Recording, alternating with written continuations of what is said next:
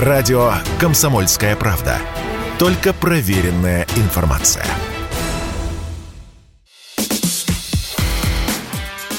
Диалоги на Радио КП.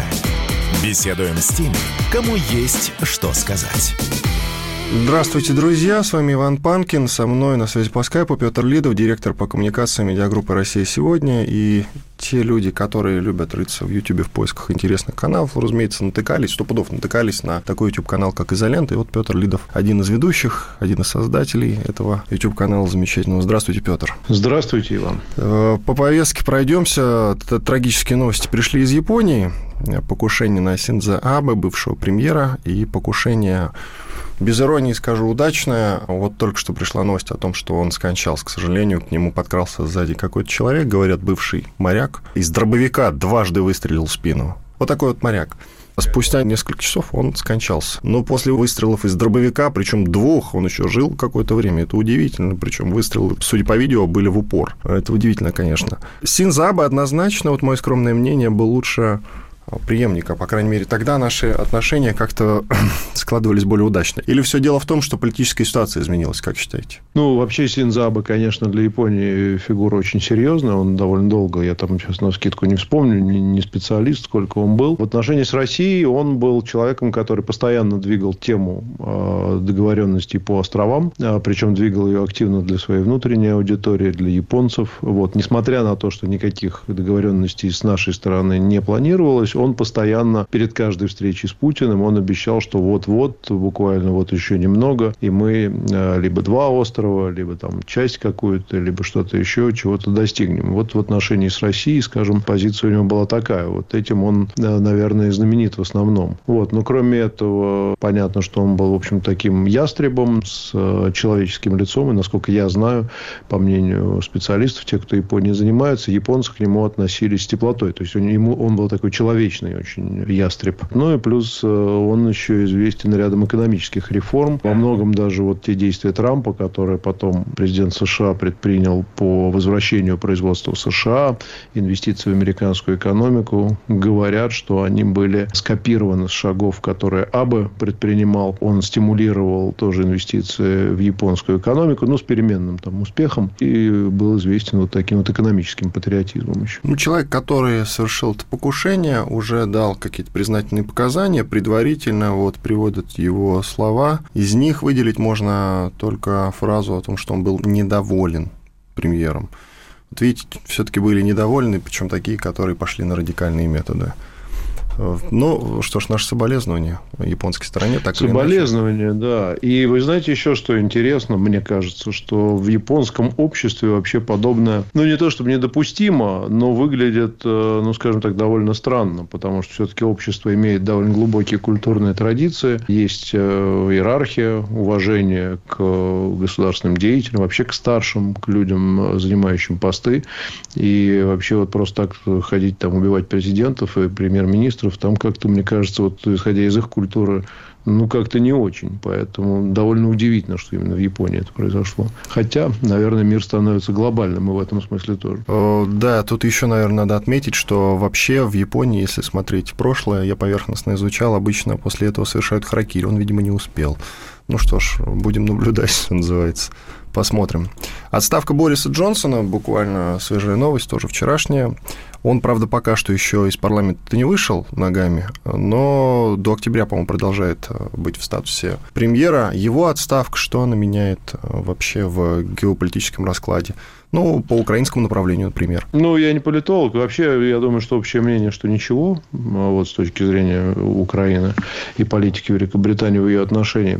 У меня другое, знаете, ощущение вот личное, оно больше про пиар. Мне кажется, что Борис Джонсон, он вообще является, он, безусловно, талантливый, яркий там и все такое.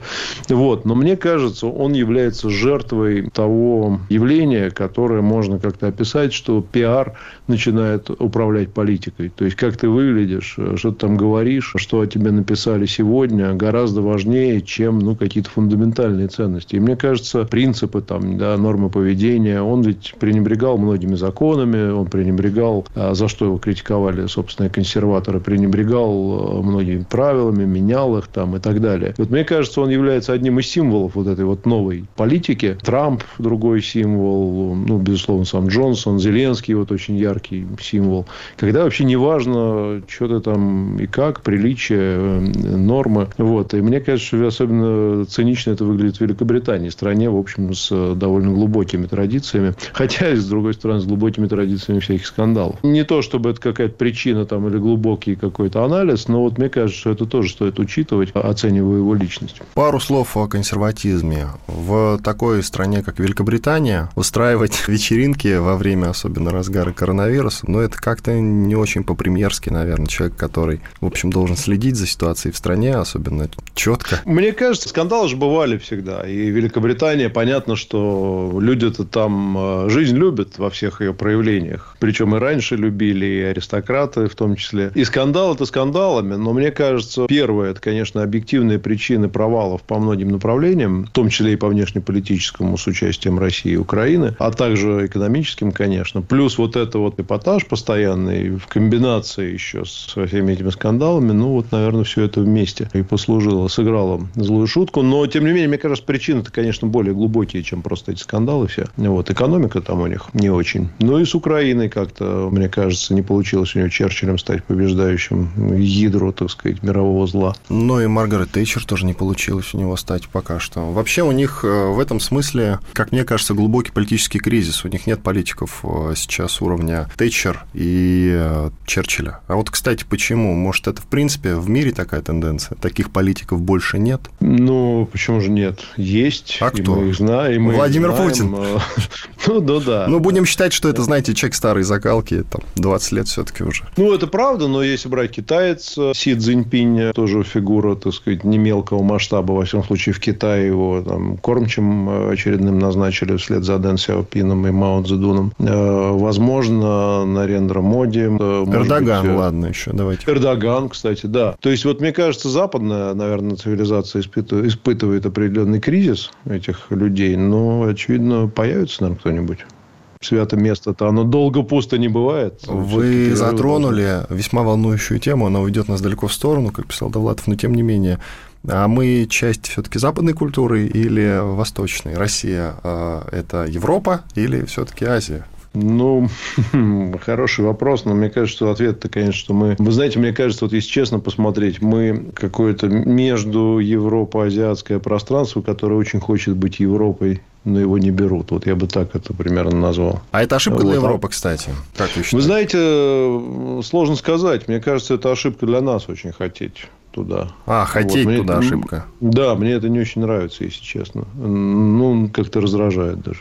То есть... мы все время, знаете, какое у меня ощущение? Мы все время смотрим на Европу, да, например, в моей работе, и вам, наверное, это знакомо, мы все время смотрим, а что же там британские, европейские СМИ про нас написали, да, нам это важно. А как же они замечают одно, а про нас все время пишут плохо. Нам все время это важна оценка. Важна оценка. Мы все время ищем в них какой-то такой моральный авторитет, который, если нас похвалят, то нам будет приятно. Даже в советские времена всегда выискивались какие-то европейцы, которые особенно умные, там они быстро просекали, что если приехать в Советский Союз и начать их хвалить, то можно вообще получить очень хорошие дивиденды с этого дела. И многие хвалили, кто-то из вежливости, может, кто-то из корысти, но у нас просто их на руках носили здесь. Вот же, смотрите, приехал белый человек и похвалил нас. Видите? Важно. Сказал, что там, не знаю, советский автомобиль Нива самый хороший. А честный взгляд на автомобиль Нива, он, конечно, был бы немного другой. И в Европе их много было. Но у нас это, мне кажется, очень сильно прижилось. Это видно во всем. Я не знаю, каких-то бытовых названий. Не знаю, Евроремонт, там, или еврохимчистка вот бывает, или там американская стоматология, или еще что-нибудь, до вывесок магазинов, названий компаний, футбольных клубов, до чего угодно. Мы просто вторично в какой-то момент стали, и мы все называем вот теми названиями, чтобы казаться, что мы вот тоже как-то... Вот. Ну, не знаю, это, наверное, часть нашей культуры и истории, но немножко обидно иногда, потому что, собственно, ну и зачем это? Ну, то есть, лучше все называть по-русски. Ну, да. А латиницей там... или русскими буквами? Кириллицей? Ну, кириллицей, надо беречь ее. Хотя есть мнение, что лет через 200 никакой кириллицы уже не будет. И чего, собственно, тянуть, говорят некоторые специалисты. Давайте сейчас уже перейдем, как казахи.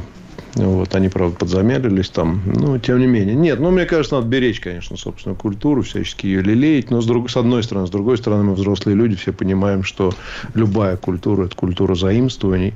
Я просто, это личное мое ощущение. Мне немного обидно, когда мы вот говорим, ну, как же так же? Ну, как же вот газета «Гардиан», вот она про, там, я не знаю, про бомбежки, там, не знаю, Киева пишет, а про Донецк не пишет. Где справедливость? Справедливость в том, что они находятся в состоянии войны против нас, и, собственно, никогда про нас ничего хорошего не напишут. Ну, и плюнуть надо в их сторону, да и все. Желательно. Хорошо. Доплюнем ли, вот вопрос, понимаете? Когда-нибудь все-таки долетит. Тут я добавлю и уйдем на перерыв. Я давно, правда, читал Лукьяненко «Дневной дозор», «Ночной дозор». Там есть две стороны, темные и светлые маги, да, есть третья сторона, это инквизиция, которая наблюдает, чтобы расклад сил был честным, поровну, значит. Mm-hmm. Получается, мы должны стремиться вот в область инквизиции, как раз, мне так кажется, между Европой и Азией. Вот, пожалуйста, не занятая ниша. Иван Панкин, Петр Лидов, директор по коммуникациям медиагруппы «Россия сегодня». Делаем перерыв, через 2 минуты продолжим. Радио «Комсомольская правда». Никаких фейков, только правда.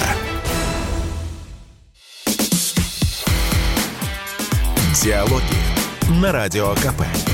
Беседуем с теми, кому есть что сказать. Продолжаем. Иван Панкин, Петр Лидов, директор по коммуникациям медиагруппы «Россия сегодня», автор YouTube-канала и не только YouTube-канала «Изолента».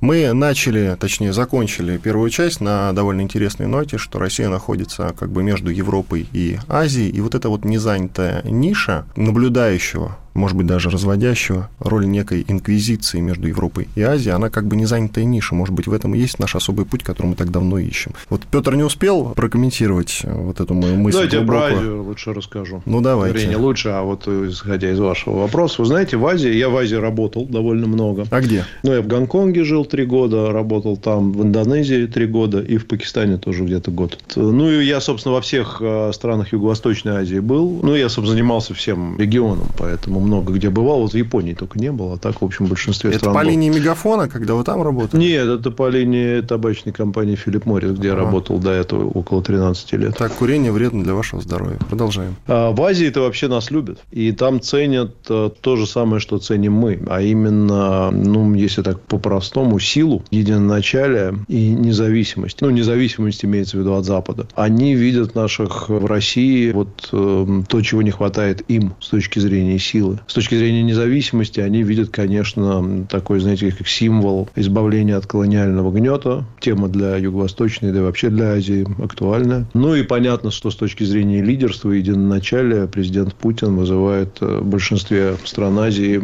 восторг. Просто вот искренний восторг. Вот, зачастую, знаете, какие разговоры вот в Пакистане, ну, например, очень частый разговор, ну, там принято пить чай сначала, долго беседовать обо всем, о политике, естественно, но когда уже определенные стерты такие стены недоверия, то разговор, как у нас, как бы, если мы выпили, разговор заканчивается обычно примерно таким пассажем, что вы, конечно, русские крутые, Путин у вас вообще красавец. Вообще, знаете, что надо сделать? Надо собраться нам втроем, вот вы, русские, Китай и Пакистан, и вместе жахнуть. Сначала там, ну, если ты в Пакистане, то по Индии, это как бы их личная там какая-то, личный вопрос. Если в Индии, то по Пакистану и по Штатам, главное, всем вот втроем. Вот тогда заживем. Поэтому довольно интересно. Мы, знаете, находимся в положении такого отвергнутого искателя женской любви, которому все время хочется к той, которая его не любит. Вот. А к той, которая любит, как-то не очень. Ну, что там, все понятно. Поэтому я уж не знаю, разводящий это арбитр и или кто-то иной. Мне кажется, что это такой вот, знаете, несчастный мужчина, который от доступной, понятной, но довольно скучной и, может быть, не очень красивой женщины, которая его любит, стремится вот к этой вот тонкой француженке все время. Вот, который он не очень интересен, ну, потому что он такой весь мужик. Как говорил герой Юрия Никулина в фильме «Бриллиантовая рука», будем искать. Особый путь, я имею в виду. Будем искать. Но у нас свои есть, если про женщин. Себя надо любить, я думаю, в первую очередь. Вот что самое главное. А вот в этой, кстати, теме вами проброшенной по поводу Индии и Пакистана, соберемся на троих, значит, да, ну, Китай, там 4 игрока получается. Загвоздочка есть небольшая, что мы и с индусами вроде как сотрудничаем, и в БРИКСе вместе состоим. И с Пакистаном вроде тоже дружим. Но Индия с Пакистаном не дружит. Вот чем проблемка. Поэтому собраться ни на троих, ни на четверых, чтобы ударить по Америке, не получится. Вы знаете, у них очень странные отношения вообще. Там, когда живешь, там не так давно, чуть до войны не дошло, год, что ли, 2 назад. Да, нет, это у них обычно, там же постоянно перестрелки в Кашмире и что-то происходит, но при этом у них идет, вот все время, когда живешь в Пакистане, там бесконечный идет крикетный какой-то матч. То одни к одним приезжают, то другие. То есть, у них вот спорт точно вне политики. Вот это вот они там сражаются тоже на полях. Частично предлагаю вернуться к отставке Бориса Джонсона, в связи с чем? Там ведь весь кабинет уже от него свалил. В общем-то, он, по-моему, пока что в одиночестве в гордом остается, как дорабатывающий премьер, скажем так. А с чего все началось? Не только с вот этой вот мыльной или я не знаю какой вечеринки. История умалчивает. А The Sun мы верить не будем, разумеется. Так вот, там на этой вечеринке замглавы имеет Кристофер Пинчер. На вот этой вот самой закрытой консервативной вечеринке, изрядно выпившим, начал сексуально домогаться до окружающих. Ладно бы до женщин. Мы бы его поняли. А он домогался до мужчин. А Борис Джонсон начал, значит, за него вступаться. Я хочу перенести эту историю вот в российские реалии, кстати, почему-то. И подумать, да, чем бы закончилась эта история здесь. Там, на секундочку, весь кабинет министров сейчас поразбежался. А чем бы эта история закончилась у нас? Ну, я, во-первых, думаю, что нашим слушателям важно мне сделать такой как-то по-русски, не знаю, по-английски дисклеймер, что мне кажется все-таки, что сводить это к одной вечеринке, причину отставки там не стоит. Там есть более глубокие процессы, может быть, те, о которых мы не подозреваем. Очевидно, есть интересы, там группы, кому-то денег не додали и прочее. Но вообще это очень забавная история. Я вот до сих пор для себя не нашел ответа. И перенося это все сюда, мне кажется, выглядело бы это примерно так. Борис вызвал бы Криса. Кстати, Борисов тоже в нашей политике много было. Все не очень удачные. Вот. Но Борис вызвал Криса и сказал, Крис, там, я уж не знаю, Кристофер Михайлович, как же так-то? Слушайте, я понимаю, выпили. Ладно бы к бабам приставали-то. Вы же консерваторы. К мужикам-то зачем? Вот мне кажется, что в Британии было по-другому. Там все-таки они, насколько я понял, я точно не выяснил, но не проблема была в мужчинах, а была проблема, что он домогался вообще к людям. Вот. И что консерватор настоящий британский, это не тот, который не домогается к мужикам, а к женщинам можно. Это, мне кажется, может быть, даже наоборот. Консерватор, он как раз, учитывая британские традиции в этой сфере, он тоже вполне себе может позволить, так сказать, и собственный пол. Вот. Но проблема была в том, что он просто домогался к людям. Вот это вот та часть британской политической культуры, которая, мне кажется, для нас не очень понятна, ее сложно перенести сюда. У нас бы закончилось, наверное, примерно таким разговором. Вот. Или там партбилет на стол бы положил в худшем случае. Вот это в худшем, и это в другое время. А я вам напомню, что аналогичная история в российской политике была, причем всего лишь несколько лет назад. И там, слава богу, некий известный политик домогался до женщин. Я даже не буду категорию этих женщин и профессию называть, чтобы ко мне не было никаких претензий. Ко мне не было никаких претензий. Эта история, я напоминаю, эта история закончилась ничем. Вот ничем она не закончилась. Как была, так и осталась. Хотя было крупное разбирательство довольно-таки. Хотя мне кажется, что вот наша история, мне кажется, она бы могла быть исчерпана, если бы этот политик, вот, которого вы не хотите называть, но это уж, пожалуйста, если бы он просто извинился. И все. И, мне кажется, вопрос был бы исчерпан. Просто сразу. Мне кажется, это было правильно. Неважно, там было, не было. Если девушка обиделась, я прошу прощения. Да, там, может быть, хотя я не имел ничего в виду. Но нашел бы, что сказать. Вот. Но даже этого не последовало, и все равно. Вот. В общем, вот. Венедиктов же тоже, в общем-то, домогался до помощницы, бывшей помощницы Навального. Потом он извинился, и да, история кто закончилась. Там? Да. Кстати, Венедиктов иноагент, тоже важно сказать. Да, он-то как раз поступил вполне корректно. Ну да, он сказал, если вам что-то показалось, если вас чем-то обидел, прошу прощения, не хотел. Вот и все. Идем дальше. Лавров. Все-таки насколько наше общество, оно вот более, мне кажется, ну не знаю, взвешенное какое-то. Ну взвешенное, правильно. Ну слушай, по-человечески же можно. Хотя еще раз скажу. Мне кажется, это, конечно, повод, а причина в другом.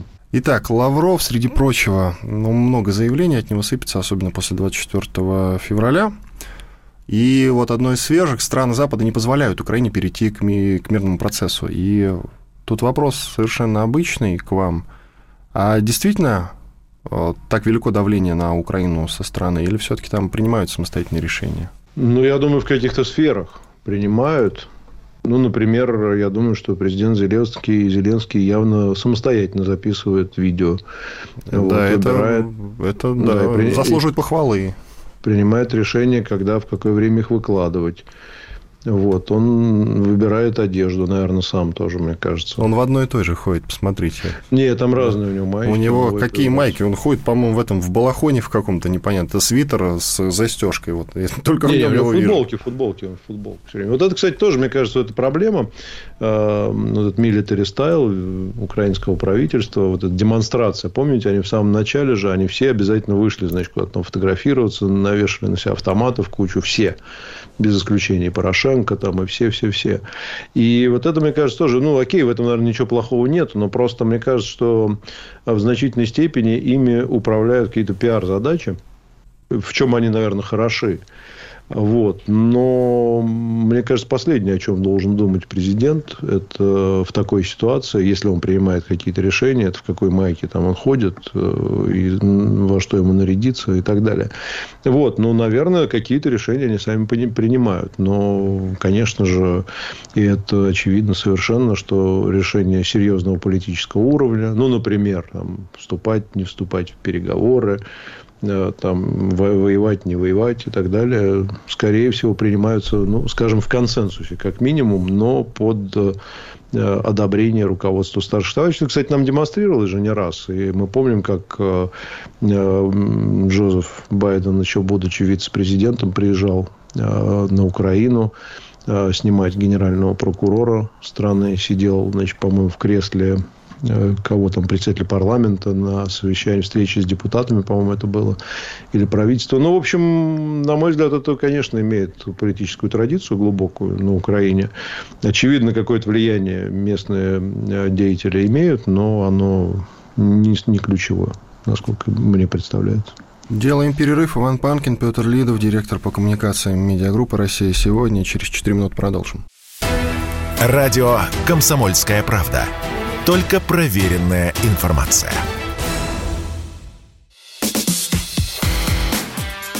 Диалоги на Радио КП. Беседуем с теми, кому есть что сказать. Продолжаем диалоги. Иван Панкин и Петр Лидов, директор по коммуникациям медиагруппы «Россия сегодня», автор YouTube-канала «Изолента». Для тех, кто роется в ютубчике и периодически ищет какие-то интересные каналы, вот вам, пожалуйста, один из них. Петр, про Украину мы начали, что Лавров, читай, обвинил Украину в том, что он не принимает самостоятельных решений. И мы с вами такую пиар-сторону затронули по поводу вот этот military style, в том числе, того, как одеваются украинские политики высшего эшелона, в том числе Зеленский. И у меня сразу идет крен на информационную составляющую вообще всей спецоперации. С той стороны она называется войной. Я жду, когда и мы уже сможем, наконец, называть вещи своими именами. Так вот, информационную войну, как вы считаете, мы проигрываем или мы постепенно выходим в положение побеждающих все-таки теперь? Потому что на начальном этапе мы помним, что не очень хорошо мы начали в этом смысле. Вот информационная составляющая спецоперации, какой вы ее видите сейчас? Тут очень важно всегда определить критерии, по которым вы оцениваете победу, не победу, успех или не успех. А я вам сразу примерчик приведу. Телек включаешь, вот буквально в интернет, лезешь там что-нибудь посмотреть, и на любом, онлайн-кинотеатре, если он не официальный, а в интернете что-то найти, там сразу идет реклама, что русские убийцы и так далее. и это все почему-то в русскоязычном сегменте интернета пропускается. Уже, по-моему, это сильное поражение. Да, это сигнал, но это все-таки не цель. Потому что в любой информационной кампании очень важно определить цель, и, собственно, успех определяется достижением этой цели, либо ее недостижением. Давайте навскидку. Значит, опять же, если начинать разбираться серьезно, профессионально в этом вопросе, избавившись от эмоций, то надо делить вот эту так называемую войну информационную на несколько частей, исходя из целевых аудиторий. Собственно, есть несколько больших групп, которые обязательно надо принимать во внимание. Первое – это собственное население. Да, как оно относится. Второе – это население страны противника, как находится оно. Дальше – это уровень морали в войсках собственных, в войсках противника. Это очень важный аспект информационной войны. Он нам с вами не особенно заметен им. Есть международные задачи. Это, опять же, есть враждебная сторона, к которой можно отнести западные страны, попытка, значит, повлиять как-то на их население. А есть страны нейтральные, есть страны союзные, есть страны, склоняющиеся в нашу сторону, либо не в нашу. И здесь в каждой из этих частей есть свои задачи. Если смотреть на Россию, то у нас все хорошо. У нас какой уровень?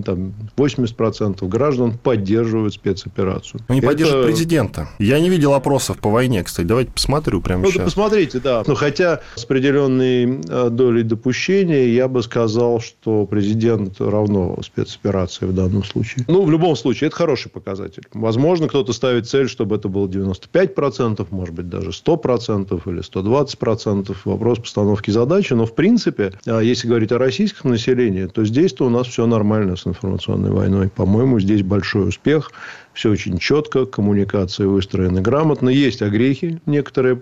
Например, обмен пленными или этот шаг доброй воли по уходу с острова Змеиный. С точки зрения других, здесь надо смотреть. Я могу сказать, что есть факторы, которые влияют отрицательно на украинское население, на мой взгляд. Это совершенно безалаберная, такая довольно расфокусированная информационная политика Украины. То, что у них Арестович говорит одно, Генштаб ВСУ говорит другое, Зеленский вообще там на своей волне что-то вещает. То есть у них вот эти вот истории с условным шагом доброй воли, они у них просто каждый день. И мне кажется, они заврались уже настолько, что им верить просто невозможно. Хотя со своим населением они там методом ограничений, в общем, худо-бедно работают. Опять же, нету статистики по поддержке, потому что у них статистика там запрещена уже давно, независимое исследований нет. Но, судя по методам, у них есть большие проблемы. Плюс в пользу России, конечно, то, что происходит на поле боя, то, что происходит в экономике. Я, кстати, отставку Бориса Джонсона отнес бы к успеху российской пропаганды в том числе. Конечно, это не заслуга российской пропаганды, но как критерий,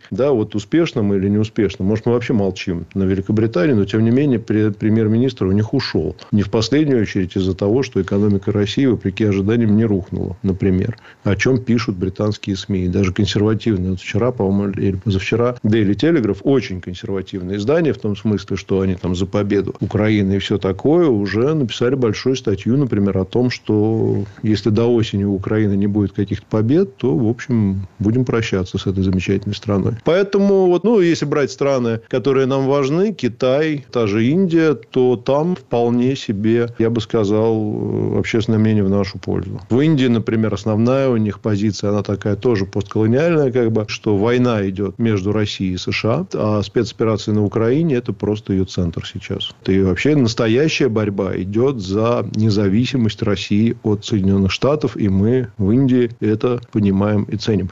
Поэтому в целом, я считаю, что это консервативный достаточно подход, но последовательный и очень профессиональный, сдержанный, то он дает все знать. Мне нравится наша тройка спикеров. Владимир Владимирович по большим вопросам редко, Сергей Викторович чаще по международным, и Конашенков по военным очень сухо, с опозданием, но зато вызывает доверие, его не заподозришь во лжи. Хотелось бы, чтобы и Сергей Кужегетович тоже подключался иногда и помогал господину Конашенкову. Он все-таки министр. Слушайте, нам бы тоже он второй человек в стране. В такой стране, как Россия, министр обороны – это второй человек после президента. президента. Даже не премьер, как мне кажется, знаете, скромно. Ну да, наверное, но у них там есть люди, которые решают, кому подключаться, а кому нет. Вот, это не мы с вами. Но, наверное, это хорошо, но вообще было бы здорово, если бы все рассказывали, было бы здорово, если бы там, наверное, все военные бы носили камеры, там, ведь нам бы это показывали, как в кино, но так не бывает. Вообще, надо сказать, что Министерство обороны, конечно, если говорить о боевых действиях, ну и ваши журналисты тоже это знают, у вас прекрасные журналисты работают в зонах боевых действий, взаимодействуют с вооруженными силами России. Понятно, что вооруженные силы России, они с точки зрения работы со СМИ, ну, скажем так, гораздо более консервативны, чем, например, чеченцы, либо ДНР, ЛНР, которые более открыты. Ну, такая специфика, мне кажется, это, в общем, не самое главное. Вот, хотя, безусловно, многое зависит, если не все, от того, что происходит на полях сражений. А там у нас тоже вроде как все нормально. И плюс экономика. Я не стал вклиниваться в ваш монолог, но был момент, когда я хотел напомнить про Бучу, например, да, про провокацию в Буче, про провокацию в Кременчуге. Это все-таки важно, и наши упущения, которые так или иначе были допущены и не предусмотрены спустя 4 месяца. Ну, Буча была там спустя 2,5-3, я уже не помню, да, а вот Кременчуг совсем свежая. Уже надо как-то, не знаю, мне кажется, уже надо к таким вещам быть готовыми. И как-то а в чем наша неготовность была? Вы знаете, а можно ведь по стратегическим объектам, как мне один умный человек сказал, наносить удары ночью, например. Когда около торгового центра и в торговом центре точно не может никого быть, чтобы нам не приписали там какие-то невероятное количество жертв. Ну, просто потому что ночью не работает торговый центр, понимаете? Ну, во-первых, мы с вами не знаем, что там было на самом деле. Вот. Во-вторых, вот, если говорить про Кременчуг, он более, мне кажется, четкий пример.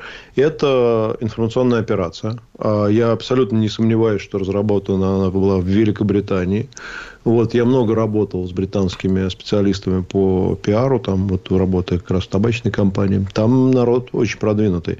И косвенные факторы, то есть косвенные какие-то признаки, они свидетельствуют о том, что все было подготовлено заранее. Возможно, я даже предположу, что, может быть, наших спровоцировали на удар рядом с этим центром. Вот. Потом его там либо оперативно подожгли, либо что-то. Но тут же там были камеры. Тут же там был Зеленский с этими 1000 людей, которые там находились. Тут же все мировые лидеры, включая Макрона и того же Джонсона, сделали заявление, обвинив Путина в военном преступлении. Где-то минут через 30 это произошло. И в тот же день все британские СМИ вышли под копирку с заголовками и фотографиями. То есть, здесь все признаки налицо. Это делалось, по-моему, это в первый день то ли саммита НАТО, то ли чего-то еще. То есть, это решало политическую задачу поставок оружия. Вот. Подготовиться к этому довольно сложно. Потому что они вам там нарисуют сами, что хотите. Ночью ударили. Они скажут, что там ночная была. Была экскурсия детей. Вот. Ни одного тела, кстати, так не показали. Да, да. Ну, вот. Но оно прошло одним днем, вот так вот пролетело. И направлено это было не на нашу аудиторию. То есть, нельзя сказать, что это как пошатнуло в России поддержку спецоперации Путина или еще кого-то. Нет, это было направлено сугубо на западных политиков. И по ним и отработали. А им вообще все равно. Слушайте, там придумают, сделают, и все будет нормально. Ну, Буча то же самое, только более масштабная история, которая, наверное, еще там прилетит нам, потому что там какое-то расследование у них идет и прочее. Нет, это примеры таких вот спецопераций, на мой взгляд, очень профессионально сделанных, но нацеленных прежде всего на западную аудиторию. А вот там нам, к сожалению, британцев нам точно не переубедить сейчас. Это бесполезно. Нету такого спикера, который скажет: ребят, не верьте, и они поверят нам. Ну, просто его нет. Что касается инцидента в Кременчуге, вот этой провокации, и статья в Википедии появилась, вот удар был нанесен, да, вот только-только-только все случилось, и сразу появилась статейка в Википедии, я обратил на это внимание. Все было заготовлено, да. Ресурсы есть, и я вам могу сказать больше, у них таких, наверное, уже готово там еще штук 20,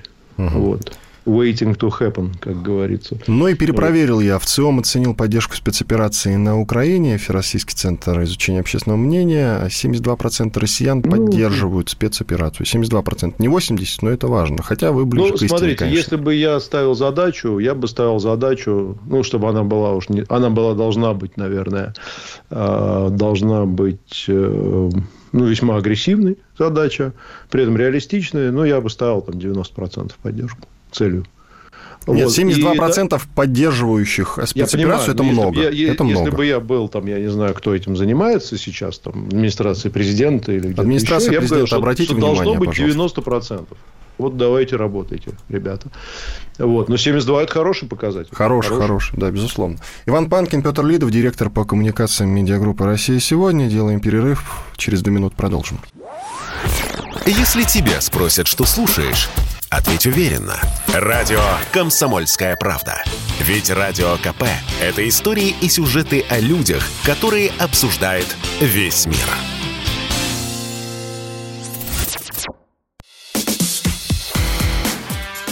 Диалоги на Радио КП. Беседуем с теми, кому есть что сказать. Четвертая часть нашего разговора. Иван Панкин, Петр Лидов, директор по коммуникациям медиагруппы «Россия сегодня». Продолжаем. Уже и особый путь обсудили с вами, глобальный вопрос, информационную войну. Давайте к санкциям немножко. А вообще еще лучше к брендам, которые практически все сделали ноги из России, да, после 24 февраля постепенно. Вот уже и KFC продает свой бизнес. Слушайте, это плохо и хорошо, как пиарщик скажите? Есть, как всегда, как пиарщик скажу, есть плюсы, есть минусы. Ну, давайте вот, например, о плюсах все-таки. Минусов слишком много нам озвучивают. Минусы: мы остались без настоящего Макдональдса. Да, вот и все, как бы. Не будет биг-тейсти настоящего уже. Его никак не подделаешь, не импортозаместишь. Будет только что-то похожее очень. С китченезом вместо, значит, настоящего макдональдского соуса. Плюсы какие в этом? Плюсы: освобождаются рыночные ниши, довольно значительные. Ну, если говорить о бренде, брендах потребительских, те, которые не угрожают жизни граждан, то, конечно, на потребительский рынок придут другие бренды, возможно, отечественные. Есть возможность проявить себя отечественным дизайнером, специалистом по маркетингу, людям, которые многие годы работали в креативных агентствах и адаптировали западные, так сказать, стандарты под российские. Вот. Это как раз к началу нашей дискуссии о том, что можно что-нибудь наше, посконное, там, какого-нибудь... Да, и русские названия. Да. Ивана Калиту там, или что-нибудь еще такое, да, Святогора возродить. Если говорить об автомобилях. Помните, был Святогор такой автомобиль. Вот, поэтому нет. Но это, конечно, хорошо с точки зрения того, что есть возможность создать новые бренды на фактически, ну, уже готовые технологии. Ну, вот «Вкусная точка», пожалуйста, тому пример. «Вкусная точка». Название вам как? Все критикуют. Я все-таки, как человек, который много участвовал в разработке названий там, и так далее, вообще это, конечно, все вкусовщина. Ну, вот, хватит. И... Ну, какая вкусовщина? Всем... Ну, «Вкусная точка». Ну, это мне бред. Не нравится. Я не могу сказать. Но, на мой взгляд, а «Макдональдс», слушайте, ну, шотландская фамилия. Примерно как там, не знаю. Вы понимаете, в чем штука, да? Вот «Макдональдс» зашел. Потому что он иностранный. Нет. Зашел, название хорошее. Я хотел сказать, что это, собственно, не так важно, какое название. На мой взгляд, важен маркетинг, важно, что будет за этим брендом стоять, чем, каким смыслом он наполнится, наполнится ли он вкусом, качеством. И лет через 20 «Вкусная точка» войдет в учебники, если у них все получится, как гениальное название бренда. Поэтому, ну да, я тоже не могу сказать, что мне очень нравится название «Вкусная точка», а с другой стороны, как надо было назвать? Да сокращенно, кстати, надо было тырить изначальное название и назвать «Мак». М, допустим, и Си, которая, да, как Си. Вот, ну, может быть. Я все бы говорили «Мак». Пошли в «Мак», потому что до этого именно так и говорили. Будущее покажет, как у них будет с бизнесом. Может, они вообще загнутся. А может, наоборот, будут успешными. Вот. Но, конечно, западное название нам всегда нравится, потому что мы, не вдаваясь в смысл, понимаем, что раз западное, значит, красиво. У нас, скажите, вообще с вот этой креативной группой, как дела обстоят? Люди у нас в этом смысле продвинутые, не уступают западным специалистам? Или у нас слабая школа? К сожалению, большинство брендов занимались... Ну, как понятно, что огромное количество западных брендов, это во всем мире такая ситуация, это не только у нас, занимаются адаптацией рекламных кампаний, то есть их просто переводят, адаптируют на русский язык, даже слова там иногда не могут правильно перевести. Но вообще есть, да, были свои. У нас в 90-е годы был, конечно, вот рассвет отечественного креатива, безжалостного и беспощадного. Там было много интересного. Мы помним там и ролики эти замечательные, всякие «Банки Империал» и так далее, которые вошли в историю. Ну, слушайте, на мой взгляд, нет проблемы с тем, что не хватает у нас какой-то специальности. Если будет необходимость, а вот, мне кажется, ниша это освободится,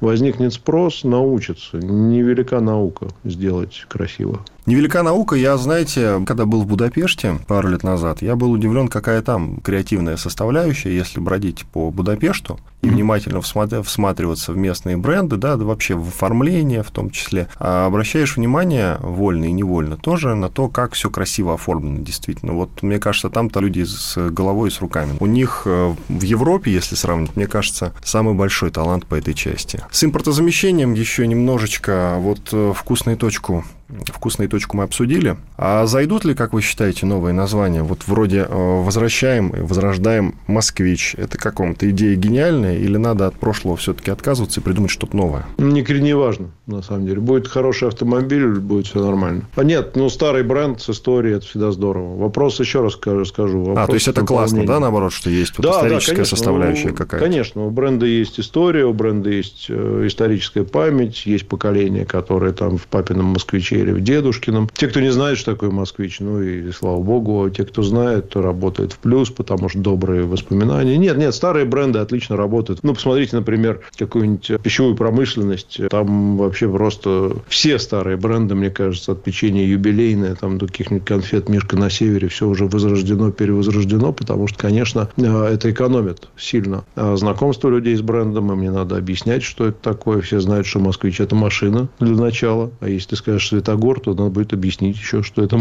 машина вообще-то. И так далее. Нет, там есть много плюсов. И минусы могут быть определенные, но, условно, там недостаток качества, какие-то там ассоциации с какими-то проблемами с этим работать проще, чем с незнанием.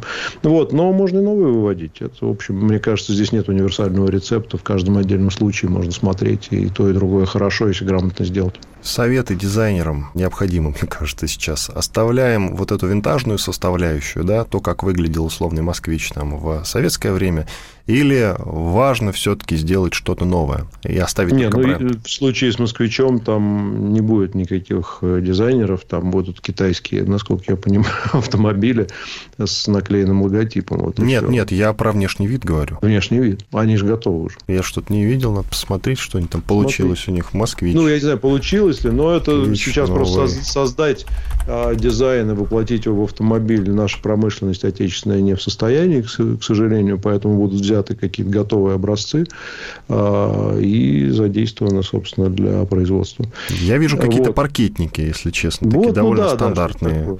Да, поэтому тут дизайнерам вопросов нет, есть только китайским, но они уже все это сделали, я так думаю, что лет 10 назад, поэтому... А то, что я сейчас вижу, вас устраивает? Я не знаю, что вы видите. Нет, да все вы знаете, вы его уже смотрели. Вот этот москвич похож на паркетник. Модель 4, модель 2, модель 1, батюшки. Одним глазом, насколько это реально, не знаю, но какая разница? Нет, это сейчас не важно. Это не важно. Да, это, слушайте, сделают так. Это же не то, что у нас национальный проект «Возродим москвич». Там, нет, надо быстро найти замену уходящим западным автомобилям, которые работают в такси, которые работают в каршеринге. Придумали такой ход. Купим у китайцев условно, или наладим производство здесь по готовым технологиям, назовем это «Москвич», будем делать. Здесь утилитарная задача, а не возрождение национальной гордости. Это разные вещи. Но к возрождению национальной гордости вернемся. Аурус какой-нибудь обсуждать тогда. Аурус, да, он только название. Его уже обсудили. Да. Возрождение национальной гордости – это все-таки важный аспект, по-вашему, или вторичный? Я имею в виду с перспективой через пару лет. Сейчас я вас понял, мы просто решаем задачу, поскольку… Да. Вообще, конечно, было бы неплохо. Вопрос, насколько это возможно. Но выступал же Мишустин на Иннопроме. Пообещал к 30-му году возродить национальную гордость в авиапромышленности, в автомобилестроении. Вообще важно, конечно. Но, опять же, если... я бы не делал из этого культа.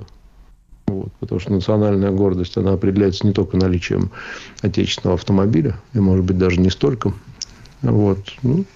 Есть, кстати, страна, например, которая умеет прекрасно делать собственные автомобили, мощнейший автопром, уникальный, собственные мобильные телефоны прекрасно штампует, корабли строят. Южная Корея?